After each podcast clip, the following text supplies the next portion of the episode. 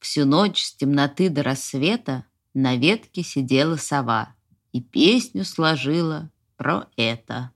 И песню сложила про это, и песню сложила про это, а утром забыла слова.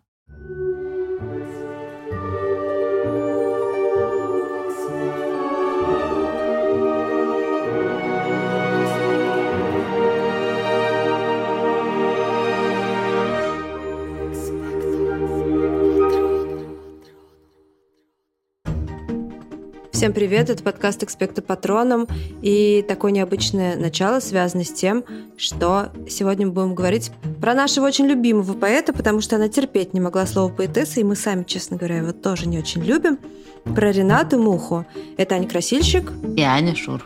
Всем привет. Как ты узнала про Ренату Муху? Ведь когда мы были маленькими, мне кажется, ничего такого опубликовано не было. У нас не было ее книжек. Не, не было. Мне кажется, просто у меня дети были маленькие, когда то кто-то эту книжку подарил. И потом я очень-очень давно уже любила, обожала книжку про глупую лошадь, которую написал Вадим Левин. Да, у нее такая еще очень классная обложка. Да, да, да, великая совершенно. А он ее соавтор, поэтому ее фамилию как-то слышала в сочетании с его и как-то запомнила, потому что все-таки фамилия у нее очень запоминающаяся. Я помню точно, что я про нее узнала из-за диска. Это такой черный диск с разными картинками, в смысле обложка черная. И там Дина Рубина, такая известная современная писательница, читает стихи Рената Мухи. Я не знаю, почему я его купила, потому что, кажется, мне это имя ни о чем не говорило. Но почему-то он каким-то образом у нас оказался. И дальше мы тогда ездили в машине с маленькими детьми. У нас тогда еще там был такой проигрыватель с дисками внутри машины. И все время слушали, как Дина Рубина читает стихи Рената Мухи. И я в них тут же влюбилась, потому что они, ну просто, потому что их невозможно не полюбить. Они совершенно невозможно обаятельные, смешные и какие-то очень точные. Даже непонятно, как такое можно было написать. Ну, прочитай какой-нибудь. Вообще, я хочу предупредить, что мы собираемся весь выпуск читать стихи время от времени. Да, но они короткие, вам не будет скучно. В семье у знакомого гипопотама есть гипопопапа и гипопомама. Но вот в чем вопрос, и достаточно тонкий. А где остальные гипопопотомки? Спросить неудобно, звонить неприлично, и все это очень гипопатетично. И хоть не исчерпана данная тема, кончается гипопопопо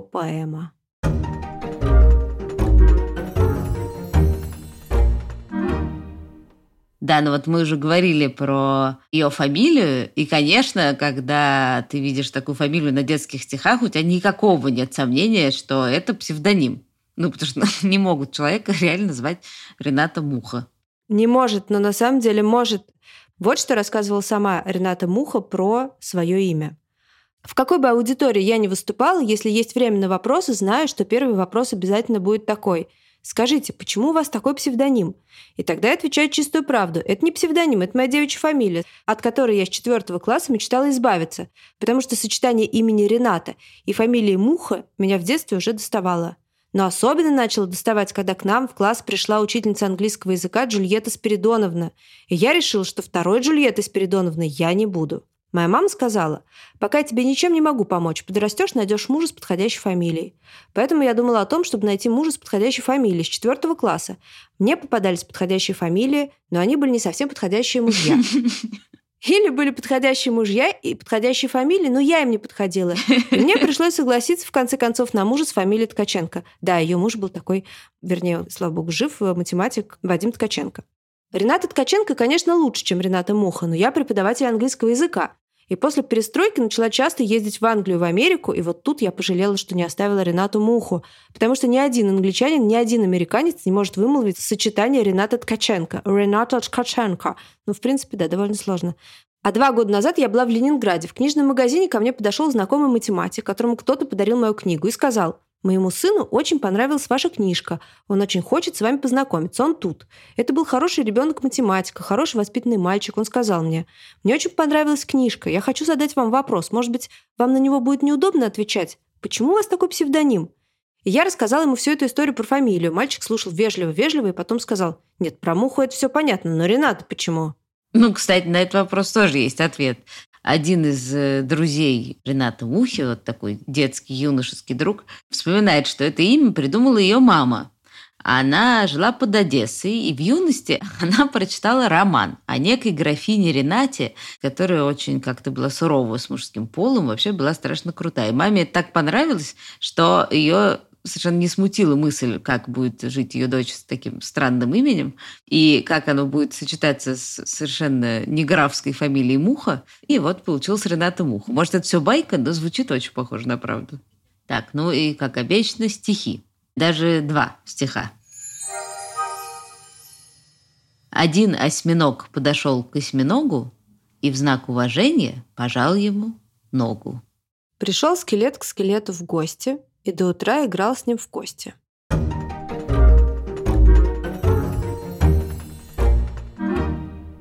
Ну, вообще-то вот эта история про Джульетту Спиридоновну, это действительно готовый такой, да, юмористический рассказ. Можно себе представить его напечатанным, но вообще-то Рената Муха совершенно не собиралась становиться писательницей.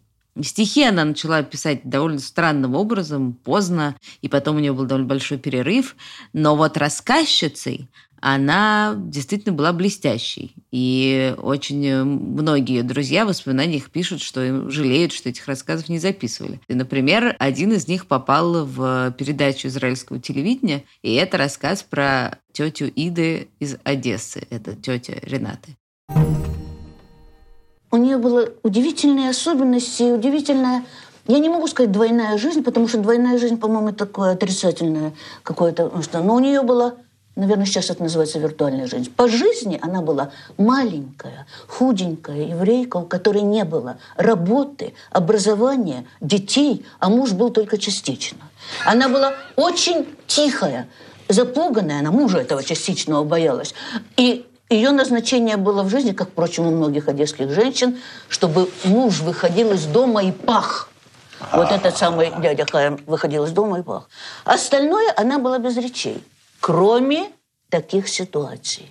Если за столом или в комнате собирались люди, не было мужа, и рассказывали про что-то случившееся с каким-то человеком, который сам что-то придумал. Не меньше, чем большого писателя там, или ученого. Часто очень фигурировал академик Филатов, или вот космонавты, или Раневская. Ну вот на таком уровне. Мы знали, хотя каждый раз это было вновь, что будет три паузы – расскажут эту историю, например, про космонавта или про академика Филатова, или про Шекспира. Угу. Будет пауза номер один, и тетя Ида скажет, между прочим, я его знаю, кто бы это ни был. Публика остолбеневала каждый раз, и тетя Ида говорила, вот как я вчера шла с привоза, ну, в Одессе привоз, да, так вот он идет, или она, угу идет мне навстречу. Вот как он увидел меня стоять, так он говорит, ну теперь дай Бог силы, так он говорит,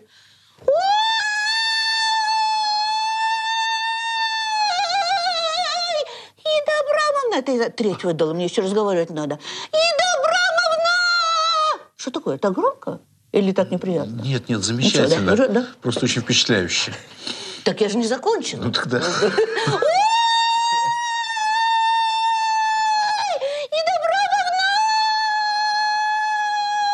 остановите меня, я не могу, потому что она дольше звучала.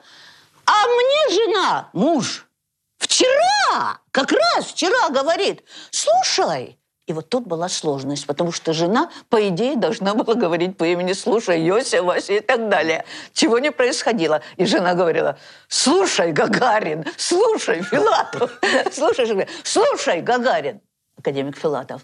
Когда мы уже пойдем к Абрамовне? Небольшая пауза. Я ей хочу все пальчики перецеловать за коржички. Она такая замечательная женщина. У нее такая чистота. Она такая умница. Она такая чистюля. Она такая Гройсер Балабуста. Переводите Гройсер Балабуста? Нет. Гройсер Балабуста – это на идише, а идиш – это такой язык, на котором говорили евреи, жившие в России, в таких местечках, в таких специальных местах, где жили евреи, больше им нигде не разрешалось жить не только в России, но и в Польше, и в Украине, и в разных других местах. В общем, это означает умелица или очень хорошая хозяйка. И это еще не конец истории. Она дико длинная. Мы не можем ее всю прослушать, потому что она реально длится минут 10. Но уже из этого понятно, как Рената Муха потрясающе умела рассказывать истории. Ну да, для меня это еще отдельная какая-то штука, потому что дело в том, что у меня в семье, ну вот есть моя мама и есть ее двоюродная сестра Саша Раскина, и они, в принципе, в этом жанре тоже выступают, но не на аудиторию, а в семейном кругу.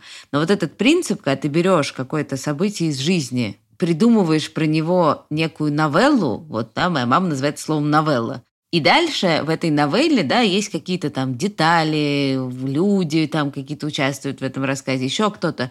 И с каждым следующим пересказом эта новелла как бы, ну, оформляется. И дальше уже на всех там семейных праздниках и так далее ты можешь быть уверен, что вот в какой-то момент ты одну из этих новелл услышишь. И это действительно такой отдельный жанр, то есть тебе не надоедает это слушать, потому что это фактически как такой э, мини-моноспектакль. Ты не думаешь, что это примерно как было у всяких эпических людей, которые рассказывали эпос, нанизывая одни и те же элементы, но все время прирастая разными подробностями?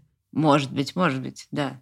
Я думаю, что это, конечно, это все та же вот устная традиция, которая как бы, ну, потеряна, потому что появились, я не знаю, книжки, и записи, и фильмы, и чего только не, но вообще-то никуда она не потеряна. Просто есть люди, которые этим жанром владеют, а есть, которые нет. Абсолютно нет. Стихи. Мы с мамой в Африке живем, а в джунглях жизнь не шутка. Там страшной ночью, страшный днем, а в промежутках жутко. Кстати, я так себя примерно и чувствую. Да-да, очень э, актуальное стихотворение.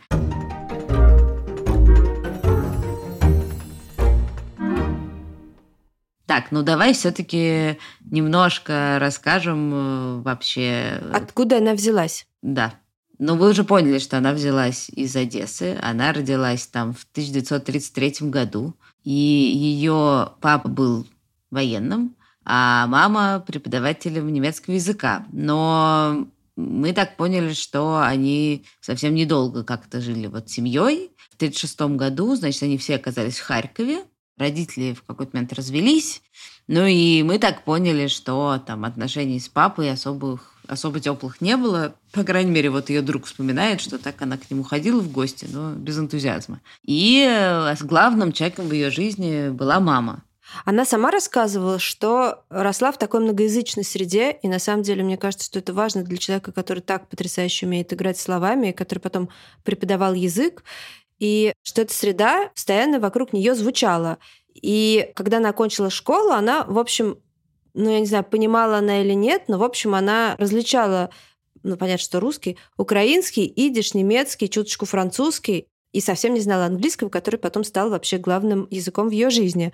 Украинский она знала явно потому, что ее отец был из украинской семьи, сороченицы. Она в эти сорочинцы ездила, она рассказывала тоже. Да, между прочим, эти сорочинцы – это то место, где ярмарка но вот на вечерах на хуторе близ Диканьки там есть рассказ про Сорочинскую ярмарку. Это вот эти сорочинцы и есть. Да, а вот семья мамы, откуда это прекрасная тетя Ида, как раз говорили на идыш, это была еврейская семья. Ну и все остальные языки тоже звучали, немецкий преподавала мама и так далее и тому подобное. И она вообще-то когда закончила школу, хотела, не хотела совершенно, вообще не думала быть преподавателем английского языка. Она хотела быть, видимо, актрисой, потому что она хотела отправить документы в Харьковский театральный институт. Но мама сказала, что ни за что не пустит ее туда. И тогда она пошла в Иньяс. И об этом не пожалела. Ну, тем более, что она явно весь свой актерский талант как-то вложила да, в свою преподавательскую деятельность. И она действительно была очень неординарным преподавателем, потому что вообще-то мы все понимаем, что преподавать английский можно как угодно, в том числе чудовищно скучно и неталантливо. А она, мало того, что про нее все вспоминают, что она была каким-то очень-очень хорошим преподавателем, но она еще придумала прямо новую методику, которую она как раз основывала вот на этих как бы историях, на том, что когда ты рассказываешь историю, то ты можешь через нее и как бы словарный запас, да, как-то пополнять, и всякие времена, которые в английском, как мы знаем, не самая простая часть, да, через это подавать. То есть она действительно, ну вот, методика прямо была ее авторская. И она называлась «Сказочный английский». Да, потом, собственно, ее уволили из этого института. Там была довольно неприятная история, такая очень советская, что ее заподозрили в связях с каким-то американцем и, значит, уволили. И она пошла на харьковское телевидение и вела уже по телевизору уроки английского. И, в общем, я так понимаю, что в этом городе ее хорошо знали. Стихи. Когда вам гадит троглодит, ведь что-то им руководит. Кстати, тоже очень актуальные стихи. У нее все очень актуальны. Вот еще такой, например. Вчера крокодил улыбнулся так злобно, что мне за него до сих пор неудобно. Это моя любимая.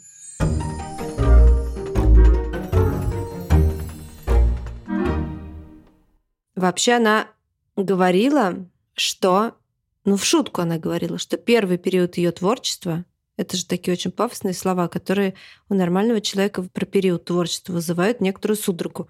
И она говорила, что первый период моего творчества это три стихотворения. А еще она очень смешно рассказывала, что когда она приехала в Израиль, она сначала долго жила в Харькове, после чего уехала в Израиль. Вообще она тяжело заболела. Она заболела раком, и она долго лечилась, и в конце концов приехала в Израиль, потому что там его умели лечить лучше, чем не там. И там она довольно много выступала, и ее приглашали в разные города, и везде задавали один вопрос. А как вы начали писать стихи? Или когда вы начали писать стихи? Тут цитата. Но тут я навострилась отвечать. Я начала писать стихи поздно, а закончила рано. Что чистая правда. Но потом все это неизменно выходило на первое придуманное мной стихотворение. Хорошо, что оно было такое короткое. Жили в одном коридоре калоши, левый дырявый, а правый хороший. Да, там дальше была смешная история, что, значит, она это прочитала стихотворение кому-то. Этот кто-то сказал, что это стихотворение не годится, потому что оно грамматически неправильное. Потому что калоши женского рода. Да, да, да, да, да. Дальше какие-то друзья пытались эти стихи продолжить, чтобы они стали правильные. Дальше еще что-то. И, в общем, суть в том, что эта история с калошами дошла вот до того самого Вадима Левина, который написал про глупую лошадь. С которым вообще они очень дружили и были соавторами, и при этом как-то сотрудничество было каким-то страшно нежным, без всякой там, не знаю, зависти или там еще чего-то. Ну, просто какая-то была совершенно прекрасная дружба и соавторство. Ну да, и, собственно, эти калоши несчастные, Вадим Левин считает, что они повлияли на его великое стихотворение про глупую лошадь, а Рената считала, что, значит, это он сам такое прекрасное стихотворение придумал, но он даже в какой-то газете или где-то его один раз опубликовал с ее фамилией, как с автора. Но она потом потребовала это снять. Но, в общем, суть в том, что эти калоши так или иначе оказались счастливые, потому что вот соединили ее с этим Левиным. И действительно, очень много есть стихов, подписанных ими двумя. Э, Левиным и Мухой. Да, про калоши была еще смешная история, которая очень длинная, которая ужасно тоже хочется, чтобы рассказала сама Рената Муха, но она, к сожалению, не записана. Короче говоря, у нее должен был быть юбилей. Ее позвали по этому поводу куда-то выступать. И она, значит, думала, что ей надеть, подошла к шкафу, там были какие-то туфли. Она начала выбирать себе туфли, а там было много туфель, и немедленно придумала такое стихотворение. Все в комнате стихло, все лампы потухли, лишь ходят по кухне домашние туфли и шепчут в тоске, и вздыхают в обиде. Так что, мы на улицу так и не выйдем? Стоим мы здесь месяцы, дни и недели, и нас никогда никуда не надели. Тоже очень актуальное стихотворение, потому что в шкафу всегда стоят туфли, которые очень красивые, но тебе никогда не хочется их надеть, потому что гораздо удобнее ходить в кроссовках. И ее предупредили, что если она будет выступать, ей обязательно надо надеть туфли на каблуке. Поэтому она взяла туфли на каблуке, и она положила их в сумку, которая была сине-красно-желтая. И муж ей говорил, дай мне сумку, я ее сам понесу. Она говорила, нет, я понесу сама свою сумку. Он говорил, нет, да я понесу. Она говорила, нет, я сама. В итоге он все-таки вырвал у нее сумку, они пошли в поезд, и они сели, и она сказала, где моя сумка? Он сказал, он ничего не сказал, потому что он побежал зачем-то по поезду обратно.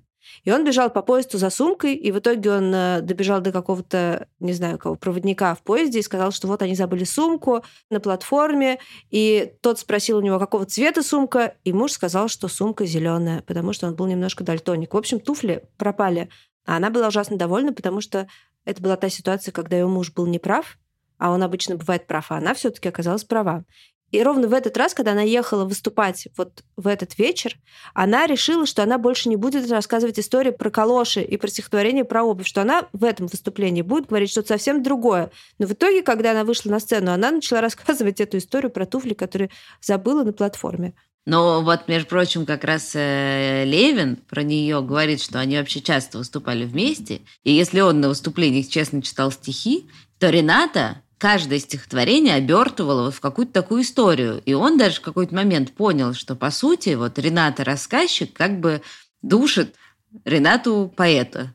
И что как бы она совершенно вот эти свои гениальные двустишие и четверостишие не дает им раскрыться. И действительно, видимо, она была каким-то просто по-настоящему таким вот артистом этого устного рассказа. Про нее Дина Рубина тоже в одной из передач говорит, что Рената была убийственно эстрадным человеком. Рената была мастером и гением устного рассказа. Когда Рената выступала, зал сидел просто, как стадо кроликов, слушая ее и не отводя глаз.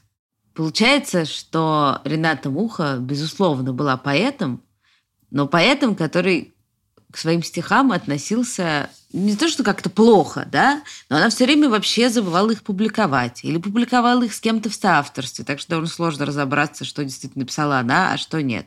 И по-настоящему популярными они стали вот уже, ну, наверное, в двухтысячных, поэтому, собственно, их с тобой в детстве не видели. Не то, чтобы их не было, просто они куда-то вот просачивались мимо нас. То есть она действительно только уже очень, ну, взрослый, пожилой даже, да, дошла до мысли, что стихи, безусловно, заслуживают того, чтобы быть опубликованными, и этим надо заниматься. Ну, и я ужасно счастлива, что это произошло, и что, по крайней мере, уже когда мои дети были маленькие, и сейчас, да, я так не знаю, не могу сказать точно, но мне кажется, что сейчас ее стихи все-таки популярны и продаются, и слушаются, и, по-моему, это в итоге совершенно замечательная история. Я еще один стишок прочту. Он, кстати, по-моему, чуть ли не единственный, прямо длинный. Называется «Книжная колыбельная». За окошком ночь настала, где-то вспыхнули зорницы, Книжка за день так устала, что слепаются страницы. Засыпают понемножку предложения и слова, и на твердую обложку опускается глава. Восклицательные знаки что-то шепчут в тишине, и кавычки по привычке раскрываются во сне. А в углу в конце страницы перенос повесил нос. Он разлуку с третьим слогом очень плохо перенес. Недосказаны рассказы, Недоеден пир горой. Не дойдя до этой фразы, на ходу заснул герой.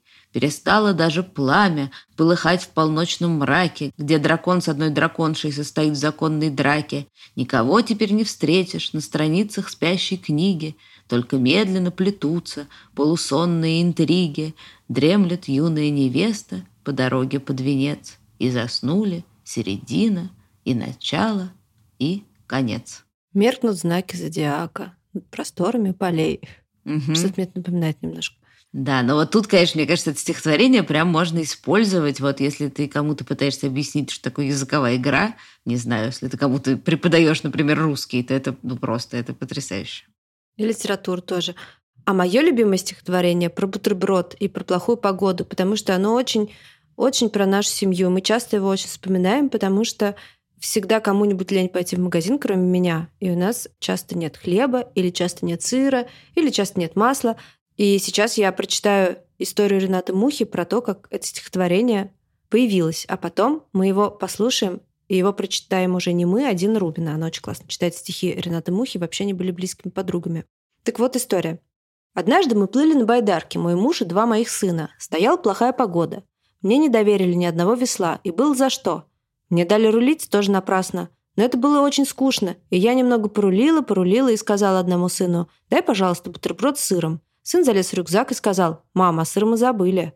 И мы поплыли дальше. Я рулила, они гребли, стояла плохая погода, мне стало совсем скучно, я сказала, «Ну ладно, дай хоть бутерброд с маслом». А другой сын полез в другой рюкзак и сказал, «Мать, мы и масло забыли». И к тому времени, когда мы приехали на стоянку, было готово произведение в трех частях.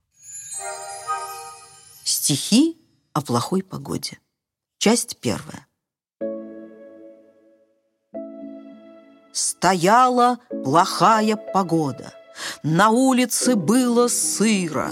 Шел человек по городу и ел бутерброд без сыра. Часть вторая. Стояла плохая погода, на небе луна погасла, Шел человек по городу и ел бутерброды без масла. Часть третья. Стояла плохая погода, сердито хмурилось небо. Шел человек по городу и ел бутерброд без хлеба. Мне еще очень нравится, как Рената Муха говорит про свои стихи, про то, кто становится героями ее стихов. Потому что действительно в основном в ее стихах как раз не люди там с бутербродами, а всякие крокодилы, осьминоги, свинки, верблюды. лошади, да, верблюды и слоны. Вот она так писала.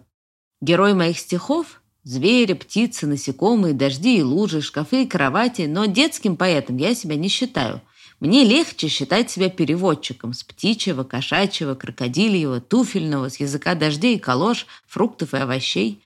А на вопрос, кому я адресую свои стихи, отвечаю, пишу до востребования. И тут я не могу не прочитать еще одно свое любимое стихотворение Рената Мухи, потому что я про него вспомнила в связи с тем, что ты только что нам рассказала. Однажды улитка ушла за калитку, чтобы дочке по почте отправить открытку. Но только она дописала до точки, пришел почтальон к ней с открыткой от дочки. Сначала он долго стучал по воротам, все ждал, что улитка откликнется. «Кто там?» Потом разглядел сквозь заборные щели одну темноту, да и то еле-еле. Потом обратился с вопросом к прохожим и всем пролета и ползающим тоже. «А где, извините, здесь ящик почтовый?» А те отвечали «Почтовый? Ну что вы!» Потом он опять барабанил в калитку, потом под калитку подсунул открытку. И так ей сказал на прощание, ну вот что, пожалуй, пора возвращаться на почту. Пойду и скажу, что у Литки нет дома. Но где же она? У родных? У знакомых? На речке? В кино? В поликлинике? В бане? «И стоило столько по мне барабанить», — сказала калитка. «Вы бы лучше вначале спросили, а после по мне уж стучали. Я чуть не оглохла от стука и грома. Улитка-то дома, а дома нет дома». Это очень хорошее. Да. Я вот еще про свинку очень люблю, но его пусть э, Рената Муха сама читает.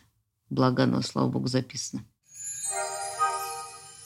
По длинной тропинке немытая свинка бежит совершенно одна. Бежит, и бежит она, и вдруг неожиданно у нее зачесалась спина – немытая свинка смирнулась тропинки и к нам постучалась во двор и хрюкнула жалостно. «Позвольте, пожалуйста, об ваш почесаться забор».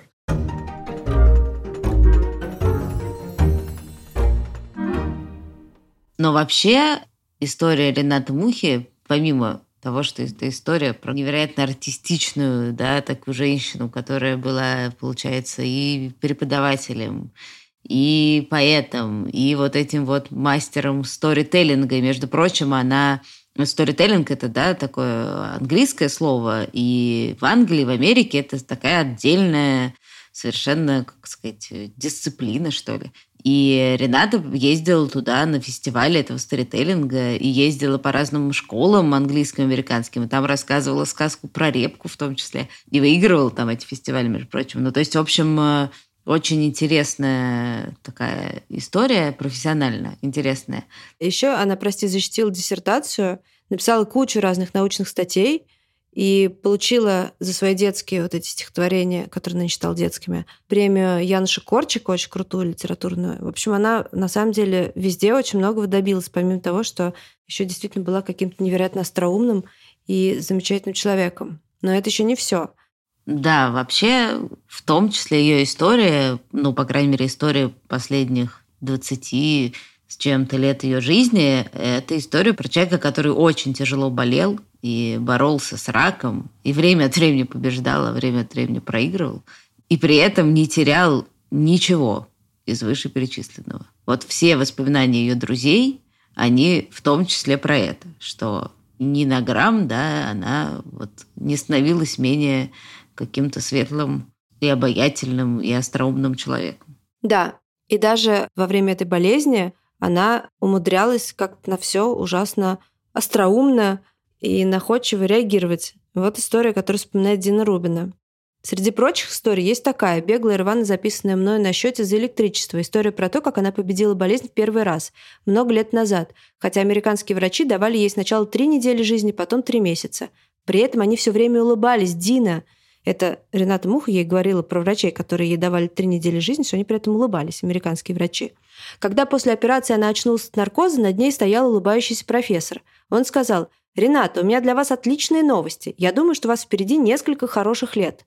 Есть ли у вас вопросы?» – спросил он. «Есть», — сказала Рената. «Один, филологический. У нас в институте однажды на семинаре возник спор, как следует понимать знаменитое английское «несколько». Один-два, два-три или все-таки семь-восемь?»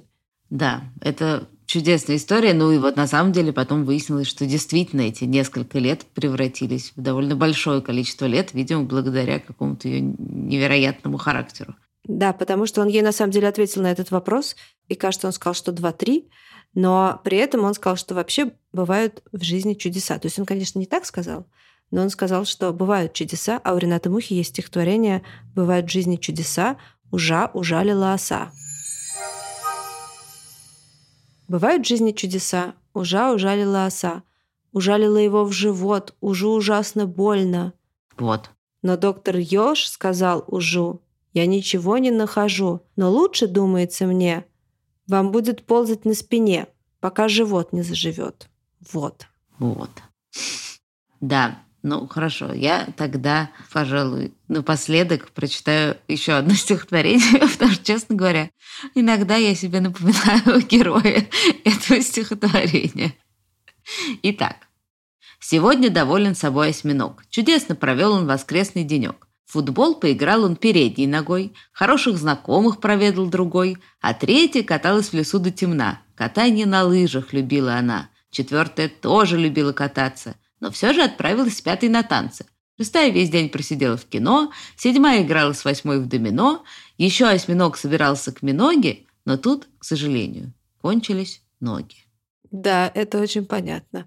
А еще одно последнее стихотворение, оно тоже про то, как течет жизнь. Спокойной походкой идет по перрону с большим чемоданом большая ворона, а рядом с вороной, чуть дальше и сбоку, ее провожает на поезд сорока. И все бы это было совсем хорошо, если бы их поезд куда-нибудь шел.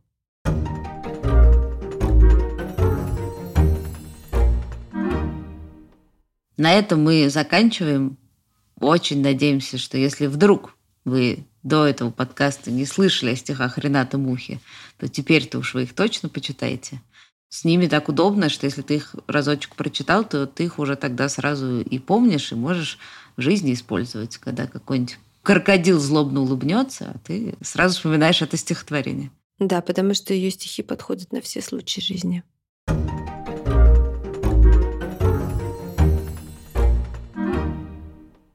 Традиционно в конце выпуска мы ставим рекомендацию одного из слушателей. Сегодня о книжке рассказывает Вера.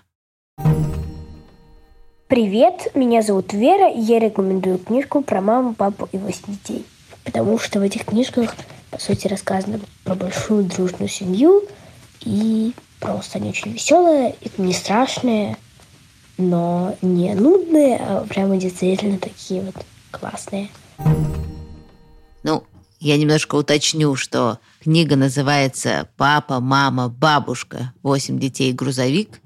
И э, на самом деле этих книг не одна, а несколько вот с этими героями. Они совершенно действительно прекрасные. А написала их Анне Катрине Вестли. Действительно отличные книжки. Мы с вами увидимся, вернее, услышимся через две недели, как обычно. Спасибо, что слушаете нас. Напоминаю, что подписчики приложения «Радио Арсамас» и «Гусь-Гусь» слышат нас сразу, а все остальные немножко позже. Так что подписывайтесь, пожалуйста. У нас там э, масса всего прекрасного на радио Арзамас для взрослых, а в приложении «Гусь-гусь» для детей. Мы благодарим редактора Иру Калитеевскую, звукорежиссера Алису Сливинскую, расшифровщика Кирилла Гликмана, фактчекера Александру Бабицкую, а также композитора Михаила Соробьянова. До встречи. Всем пока.